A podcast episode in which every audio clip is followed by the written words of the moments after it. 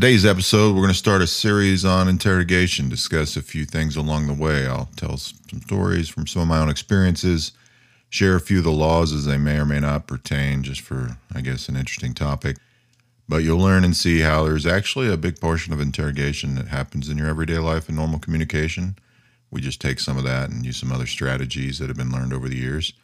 We'll discuss those strategies that we call approaches, rapport building, how people do interrogation differently, talk about law enforcement, different branches of the military, and some government agencies. So tonight will be a general overview of interrogation, and we'll get that started right here on Gray Man Hiding in Plain Sight.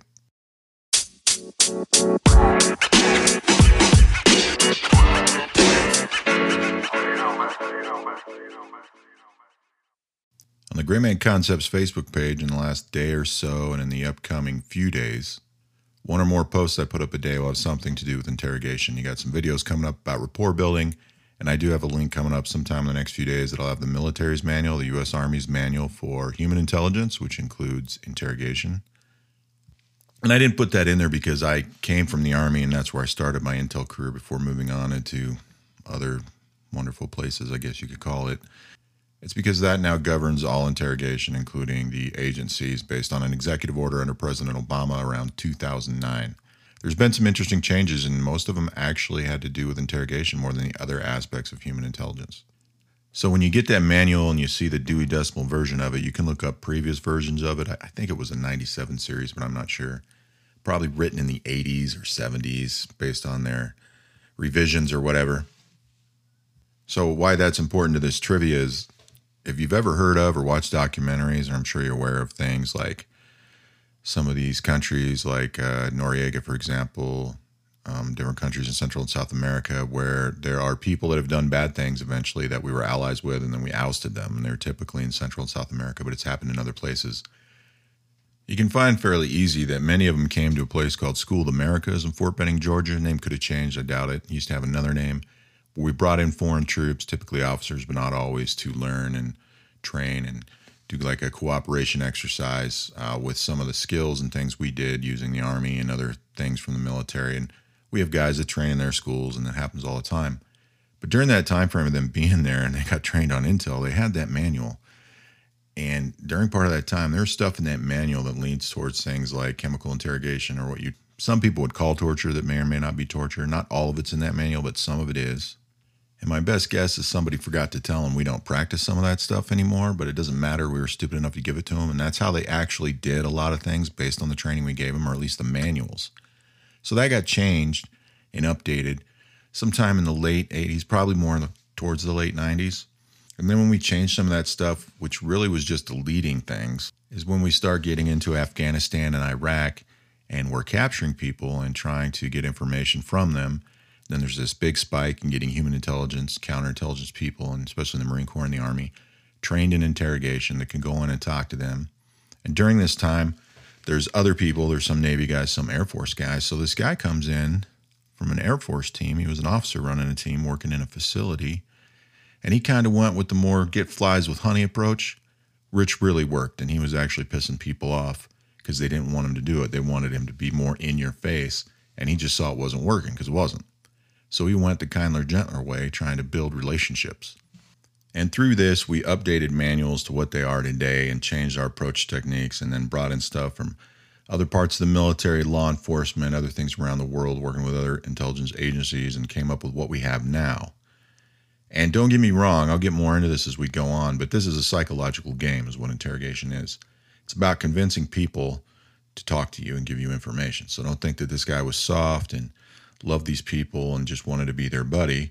No, that's not the case at all, but he needed them to think that to get them to open up and communicate.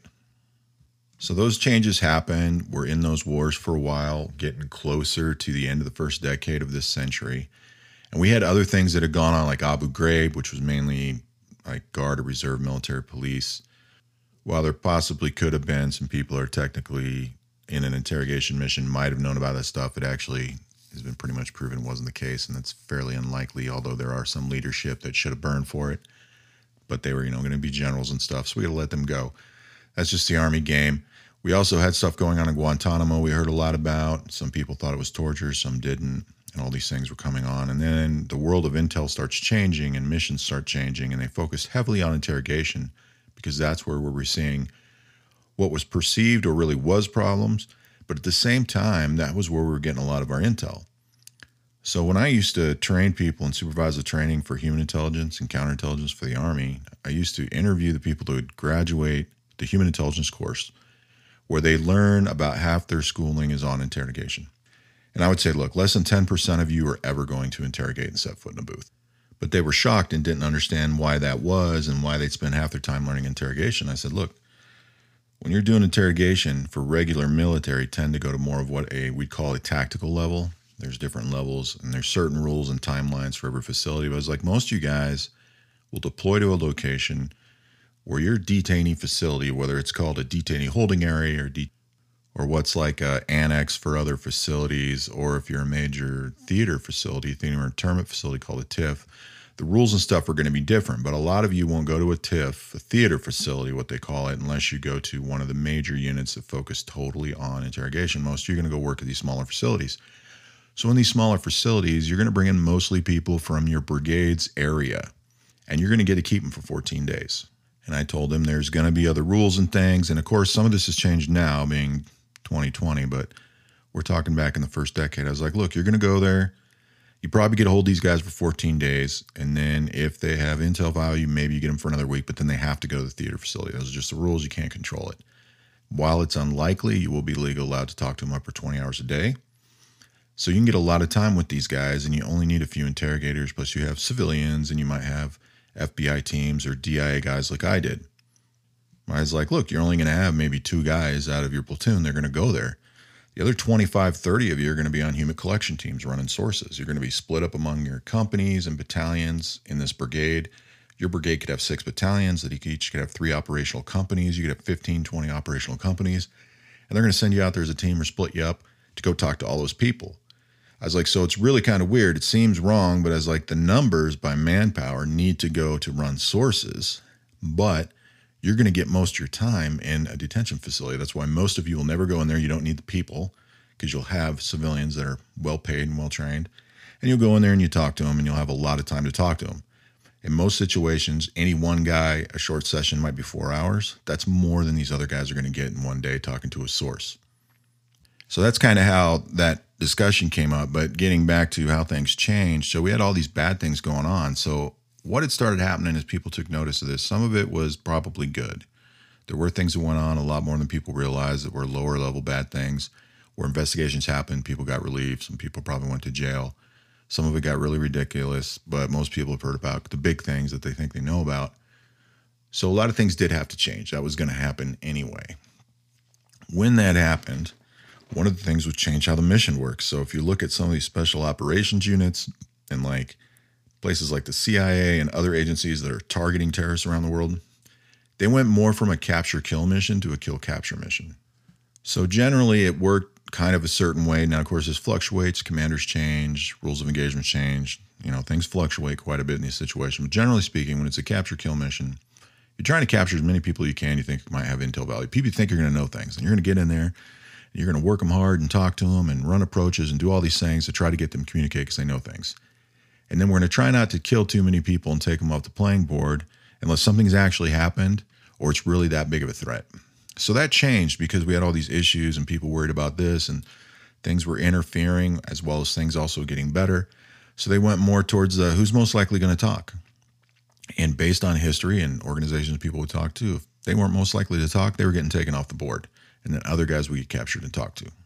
Now, if you're curious as how this came about, it was because of restrictions and interrogations. That was for agency personnel, not the military. So here's how it works, starting our overview. When you talk to somebody in interrogation, there's a thing called approaches. Now, when you get that link to the military manual, you'll be able to look up the 19 approaches, as they call them, or 18 in one technique, however it's labeled now when they update it. All they are strategies. And while some are a little more unique, like good cop, bad cop, which isn't really a thing, but there's one that's kind of similar, works differently. But something as simple as a direct question who, what, where, when, why, and how is an approach. Now, on the list of approaches, the first about 17 or 16 have no preference over the other as far as the order they're in. That's just how they're written. It means All you do is say, here's the approaches I'm going to run. And your supervisor's like, yeah, good to go. And when you start getting above that in higher level approaches, it requires paperwork, sometimes a lot of paperwork. Commanders or equivalent civilians have to sign off on it. So you're talking like colonels, generals, all the way up to the president. So overall, there was 38 approaches. Now, everything in the late teens up to 38 were ranked based on the level you needed to go to to get permission. That didn't make them worse. So, number 38 is waterboarding because it took a presidential signature. The reason why was you could die. It was unlikely, but it could happen, so it required a presidential signature. There are way worse things that lower that, in my opinion. I would never want done to me that worked sometimes and were approaches that could be used. So here's what happened with the change. So when all this is going on, you got Guantanamo, everything's on the news. People are saying this and that, calling things torture, want to investigate agencies and go after the military. Some things needed to change. This is also around the time where President Obama made a lot of their changes in intel and military world. A lot of them were good. This is also the time we start hearing more about NSA surveillance and these other things, just a few years shy before people really heard the term FISA courts. So, what the president did is wrote an executive order and however this came about, they took the Army's manual, the first 19 approaches, and said that's what everybody does. And that still stands today. So, regardless of whatever manuals or stuff they have, the overall Bible that you have to follow is the U.S. Army's Human Intelligence Collection Manual, which has the first 19 approaches.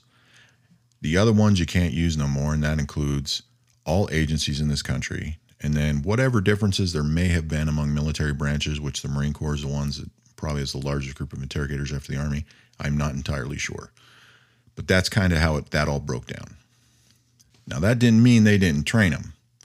So, when some guys came from the CIA, including civilians and military, not that I want to get into why there's military there, but some civilians and individuals worked at places like the farm and did their interrogation training program. They came down where I was working, and I was one of the people they saw in 2010, just after this happened. And so, just so you're aware that this stuff did go on, these changes were made. They came to us and said, look, our program's inactive.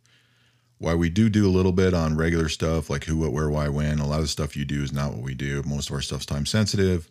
We go to black sites, we do whatever. We can't do that anymore. We have to rebuild our interrogation program. So they came right to the Army because it was the Army's manual. And we helped them rebuild that program, which was really just giving them everything we had and explaining to them how we do it and why. And then they had to go and figure out how to integrate, incorporate that program into their training at the farm or at whatever school or location they train those uh, techniques. Now, of course, that carries on through President Obama's time in office, and then we get into our current president, Donald Trump. None of that really changes, um, regardless of people's opinions on politics, which is nothing I get into here. Overall, when it comes to the grand schemes of collecting intelligence, doing interrogations, performing military operations around the world in these ongoing conflicts, the more aggressive president who was more involved was President Obama. So we didn't really expect to see a change, and we didn't because this president didn't push to change a lot of things. Not that he needed to by any means, but he's also not quite as aggressive or directly involved as President Obama was with the military and the intelligence community.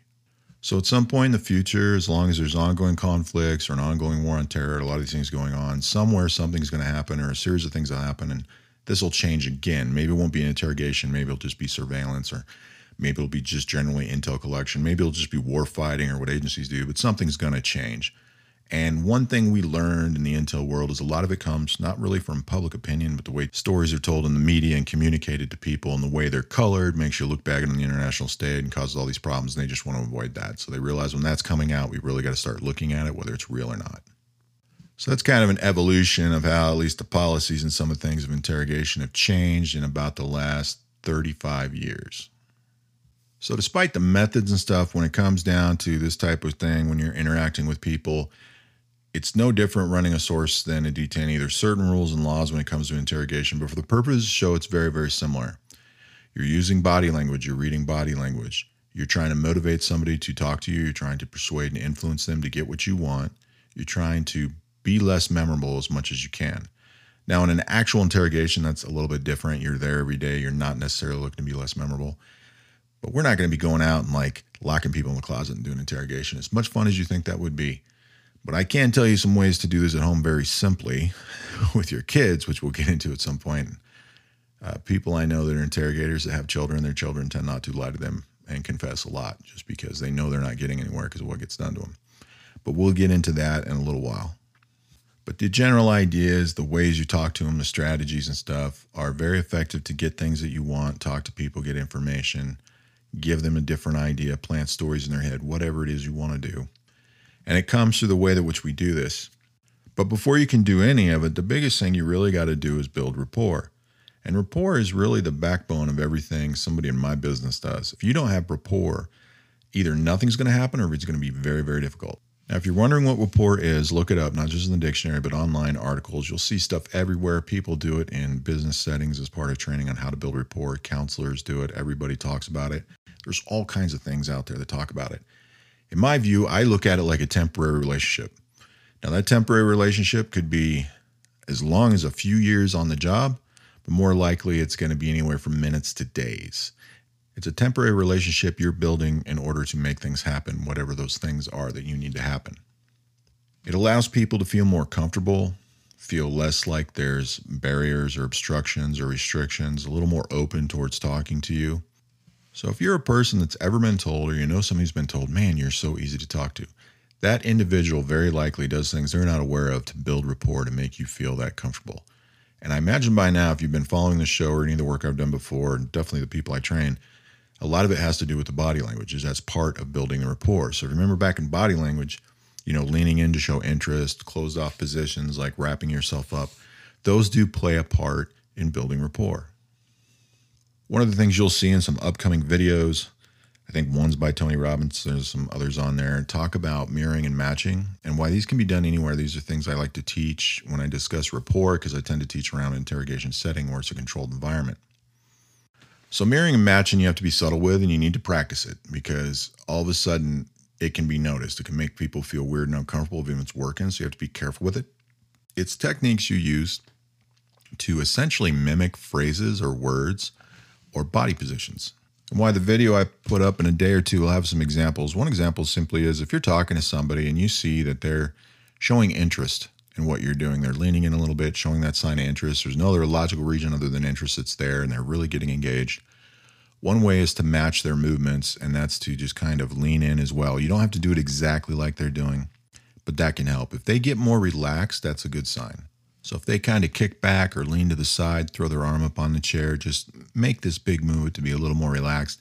You can do something very similar. Don't go so far as to do the same thing, but you can lean a little bit to the same way as they're doing. So if they're leaning to the left and you're sitting across from them, lean to the right. If they're sitting to the side of you and they lean to the left, you can lean to the left a little bit. Don't look like you're trying to get away from them, but you can do these types of things.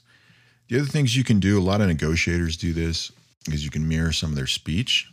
So what that means is, is you're using usually three or four key words or parts of a phrase or sentence when speaking to them in order to get their attention and show that you're paying attention.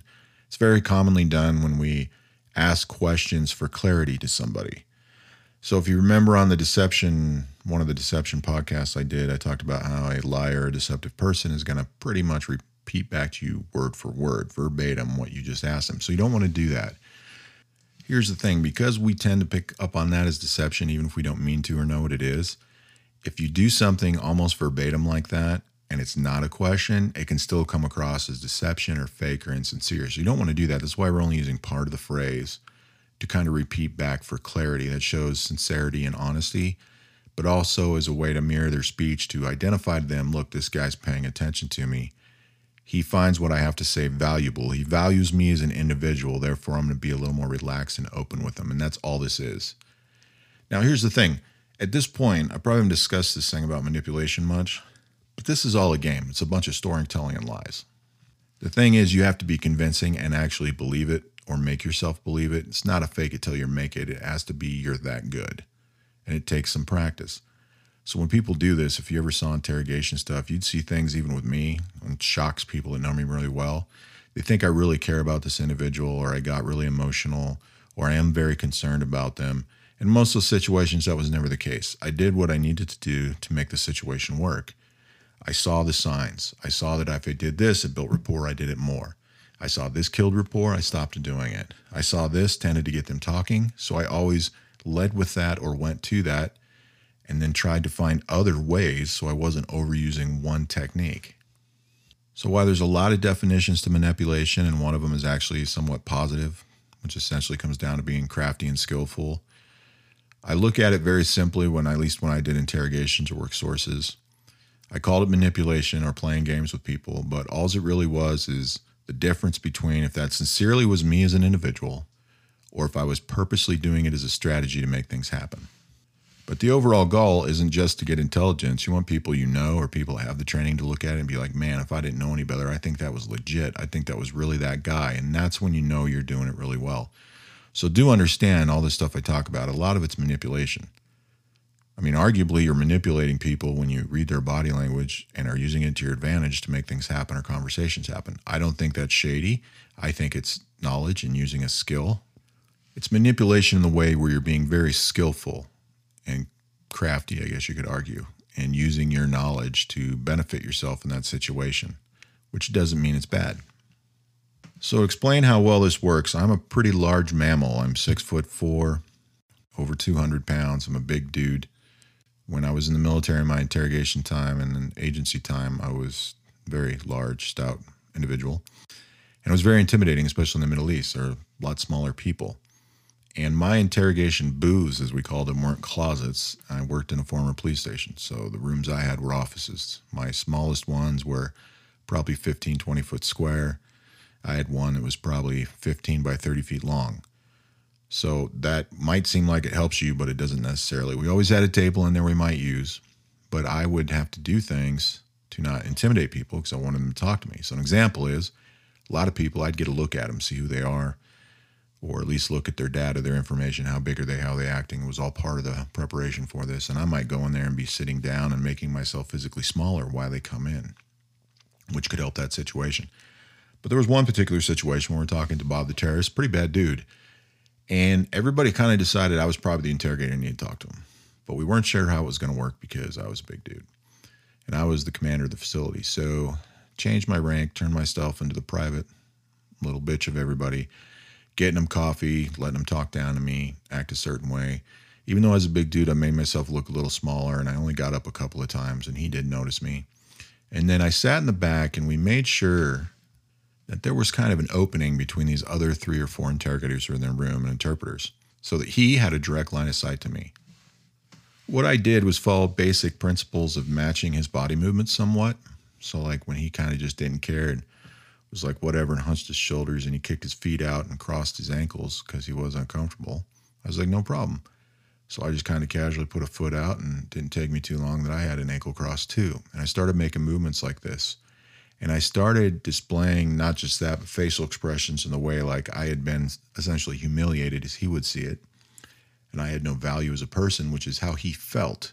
He wasn't being treated that way. Nobody was being aggressive, but he believed that's what it was going to be like there.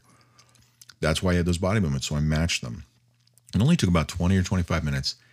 And he just said, I only want to talk to him. And he pointed at me. And they were like, What? I don't think we, any of us expected it to happen that quickly. But they also acted like, I don't know if you can talk to this guy. You know, he's brand new. And they're like, No, I'm only going to talk to him. So we made it this whole scene. And like, we go out and, you know, like they got to talk to me and prepare me for it. And then when I go in, I stumble a little bit and act like I'm a little new at it. And that worked to get that guy to talk, and we got a lot of information out of him. Once I learned these types of techniques, especially matching, and I started watching people, people watching, I started watching people on dates in restaurants, interactions at work. I did it a lot when I would go get medical treatment and see how people acted. And I started paying attention to when somebody from across the room notices another person and why. Now, discounting an obvious person that stands out because of some ridiculous clothing or something about their physical appearance that is completely out of the norm for the location. Typically, most people were sitting down or, say, anchoring on something. So they're like leaning on something or got their hand on something. Like if you're at a bar, maybe they're not sitting down, but they're leaning on the bar, they're anchored on that object. I realized there was a lot of matching going on. There was a lot of physical body movements. Most times, both parties were not aware were happening. And it caused one or both to draw attention to the other. So I've tried this. I've tried it in offices, I've tried it at bars where I just very casually make sure I'm in a way where I can be seen, but I'm not directly or obviously in somebody's sight line. And then I try to make certain movements and things or look around and do things they do because people tend to be attracted to people that either like themselves or like they want to be, which is why this works. And I've found myself getting approached and having people come talk to me or take more of a notice or long glances or winks And while thankfully they mostly were women, there was a couple of occasions where it was not a woman. And I had to very politely handle that situation because I was really working in my mind. But these techniques do work. So think about this, take a look at it, do some people watching, look at this matching thing, try it on somebody. This is something you can probably get away with trying it on home with your wife your husband. But try it. Try matching their movements a little bit, especially if you want to get them to talk and be more open. It's so much better to use body that way, like body language, because it's such a large part of a vocabulary, but it also doesn't come with preconceived notions, tones of voice, or any of this stuff. It's far more effective at motivating somebody to be open and start speaking than trying to do it verbally, no matter how you speak to them. And this is a big part of what happens between men and women in relationship. Is I've seen this, if I've observed it, a lot of it had to do with their body language. If they'd learn how to understand the body language, they'd get away from some of the negative speaking or emotions that come up, which is not meant to give you any type of counseling. It's actually a segue because one of the things I learned about interrogators that they had this problem called the moral and ethical dilemma. It had to do with the job and being able to do the job. So this job means you have to know or see somebody get killed or just mutilated on a battlefield, somebody you know really well. So we're way beyond patriotism and brotherhood here. And for some reason, whatever it is, you have to be the one that goes in to interrogate them and you have to go in and be friendly and objective to get what you need. Now, a lot of people like, I'd go in there and I'd slap them around or I'd be angry, I'd yell at them. There's times that can work, but predominantly it doesn't, at least not off the get go.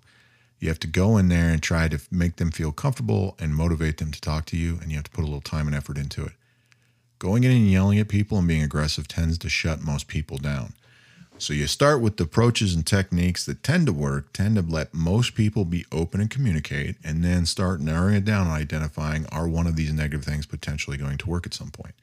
There are occasions and times where the aggressive part does work, don't get me wrong, but it's like anything. It takes a very experienced and skilled person to read an individual and decide what's going to work best in that situation quicker. And not only that, who really is going to be the right match, the right interrogator for that person. Now, while you're not going to be interrogating anybody, keep that theory in mind when you start trying to use anything I teach you on somebody else just to see if it works. So, this moral and ethical dilemma, it actually causes a lot of people to get fired or quit. I fired a lot of interrogators because they just cannot stay objective and they would get too emotional and connected to that individual. We call it falling in love with your detainee, even though it wasn't really falling in love, which actually happened a couple times for real, but not with any of my people. But that kind of thing does happen. So one example is I had a young detainee come in. He's really young. He's early 20s. He was actually a really good looking guy. Loved his wife. Always talking about his wife and how beautiful she was. He also just loved women in general and found American women very beautiful and how they dressed and was really just making this easy on us. And I happen to have one of my female interrogators and one of my female interpreters. Uh, my female interpreter was fairly attractive. They both were larger chested and wore clothing smaller than they should which was its own problem at times. But they agreed and thought right off the bat we should just try the whole appearance piece, sending two women in there. We'll just wear our shirts. That'll get his attention. Maybe that'll throw him off enough. So I was like, all right, as long as you're okay with it, because I don't want to get some kind of charges filed against me. Like, no, this is the job. This is part of the job. And having a conversation like this is part of the moral and ethical dilemma. So they go in there and get this guy's attention right off the bat, and he's just talking and talking, and they're talking to him. And we're like, wow, this is really working. So we turn the speaker on because these are all surveilled. There's all audio and video surveillance in there, running a 24 hour feed, whether anybody's in there or not. So we start watching about it. he starts talking about his wife, and his wife's so beautiful, and I love my wife. And all of a sudden, both these females kind of went, ah, at the same time, and both leaned to the right, put their heads in their hands. It was not planned. They had completely fell in love with their detainee. They got caught in the moment. So I had to go in there, stop the interrogation, and kick them both out of there. And start a new plan and never send them back there again because that is something that would make it to where they lost control. They would have a hard time recovering, and uh, we might not get enough time with this guy to get information. Plus, the fact that we remove him in the situation, he wants to talk to them, we can always use that as bait. Cooperate. Maybe I'll let you talk to one of these ladies. Sometimes the moral and ethical dilemma people have is they just don't have it in them to manipulate. They don't realize going through the training that's what it is, or they don't believe it's going to be that way and they go in there and realize I understand why these techniques work. I understand why I'm trying to get them to remember they love their wife and they could go home to their wife and they're, you know, hurting their wife by being here, something along these lines. But I feel so terrible doing it. It's not really me. I don't think it's right. And that's part of the moral ethical dilemma. And that's a person that should have been identified who never should have been in the job. But those are things we have to deal with. Now, here's what's lucky for us when you listen to my show. If you're going to try this stuff on everyday people, you don't need to worry about that. You just pick and choose who you want to do it to. You're not in a job or position where you have no choice but to do it no matter who it is. But what you want to always remember is you want to have the ability to do this to anybody. So if you're really following this to learn the gray man concept, you really want to be gray. If you're one of the people out there that see this as a valuable tool, that thinks along the lines of certain people where this might be the way you have to live one day, you definitely want to settle with the idea you could have to do this with anybody. So that's something each person has to work out. So when comparing interrogation to running sources for the everyday person, I want you to look at it like time frame well, all these techniques and stuff can be used. If you're going to be sitting down talking to somebody for a few hours, that's more along the lines of what an interrogation would be. If you're just running into somebody or meeting or talking to them for less than like 30 minutes, 20 minutes, that's a lot what it's like when you run sources. There's only certain occasions, especially in agencies, where you have assets you've handled, sometimes for months or years, where you will meet them for several hours. But even that might be treated much like an interrogation so, one thing to look at is when I would interrogate, we did what we call planning and prep. Short version is you get all kinds of information on them. You would read it, try to get to know and understand them, try to brainstorm what you would do, come up with a plan, and even role play in your head and do all these thought processes. At least that's what I do, thinking about how the conversation can play out. It was very similar to like going to meet somebody, important meeting, or you got to give a presentation, or perhaps it's a job interview, and you're like, they might ask these questions. This might happen. How will I react? How will I say to it? That's kind of how that process works. And I think a lot of us do that already anyway. So my advice is, is I teach you more tips and techniques, especially stuff we do in interrogation. The more time you're naturally going to think about how is this conversation or interaction going to go, those are the times to think more about the approach techniques and things I'll teach you in the upcoming podcasts from interrogation when it's going to be situations that you're not normally putting a lot of thought into naturally about what am I going to do? Like, let's say you're going to go get coffee, go to the bar, you're going to go to the grocery store, you're going to run into people, but probably not people you know that well. And it's not a situation where you think about how you're going to communicate to them. Those are the situations you want to spend more time focusing on the body language, the nonverbal communication, and detecting deception. Now, the reason I say that is to help you learn how to do this stuff. If you try to take all these and apply them to all situations all the time when you're just learning it, it's going to be very difficult. So, if you take my suggestions and break them down that way, what will happen is they will start to merge naturally. Because when you have these long, important conversations, whatever they are, that tends to be the biggest thing. We're getting from that source, we're working that one source, we're planning conversations, trying to get them to talk, whatever we're trying to do. Whereas you could run in and have conversations with 10 or 20 people in one day. But the amount of time we spend with those 10 or 20 people cumulatively may not be as much as that one person. And the reason why I say that is when we start talking about approaches in the next podcast and going over how these approaches work, you'll find that they're not quick and easy. They are communication strategies that take minutes, sometimes hours to get in place and to figure out how they all work to persuade somebody to start doing or communicating or whatever it is you're trying to make happen. Whereas just looking at body language or picking out specific words or phrases or behaviors to look for detection only takes seconds.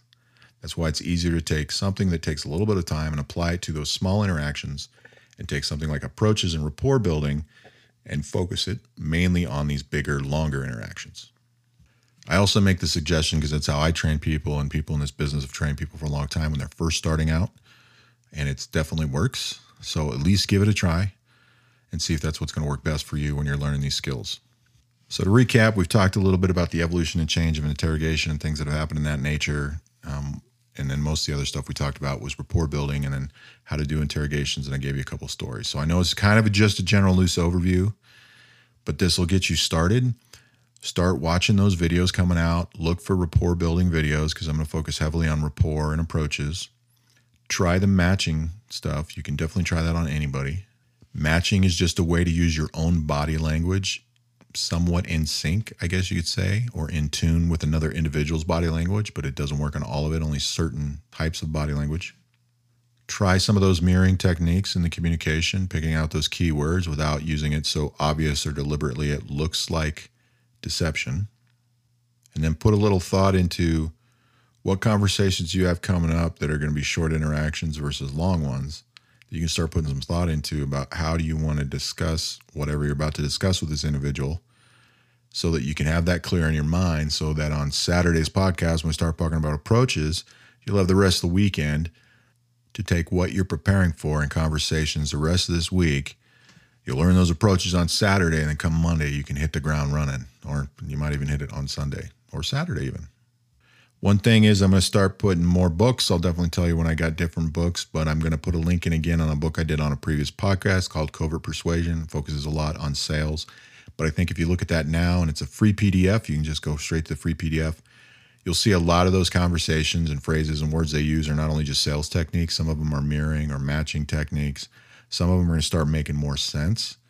But if you haven't done so, go get that free PDF. And then the next time I give you a book, I'll give you a good recommendation. One I think it'll help you when it comes to the subjects we're talking about now, especially with rapport building. Thanks for listening. And if you did like this and enjoy this show, please like and share, give it a heart on whatever format you're at. Share it with people if you believe it's something they're going to be interested in. If you haven't been here before and you're looking for my Twitter or Facebook page, the link's in the show notes, as well as at the bottom, another show called The Disagreeable Thoughts and Philosophies of DMR Publications, where you learn about some health subjects, even a good couple posts recently on COVID 19, as well as economy, military action, things going on around the world today. Thanks again for being here on Gray Man Hiding in Plain Sight, and we look forward to bringing you more good content in the future coming Saturday, where we'll be discussing approach techniques one of the ways we plan and strategize and use communication during interrogation operations.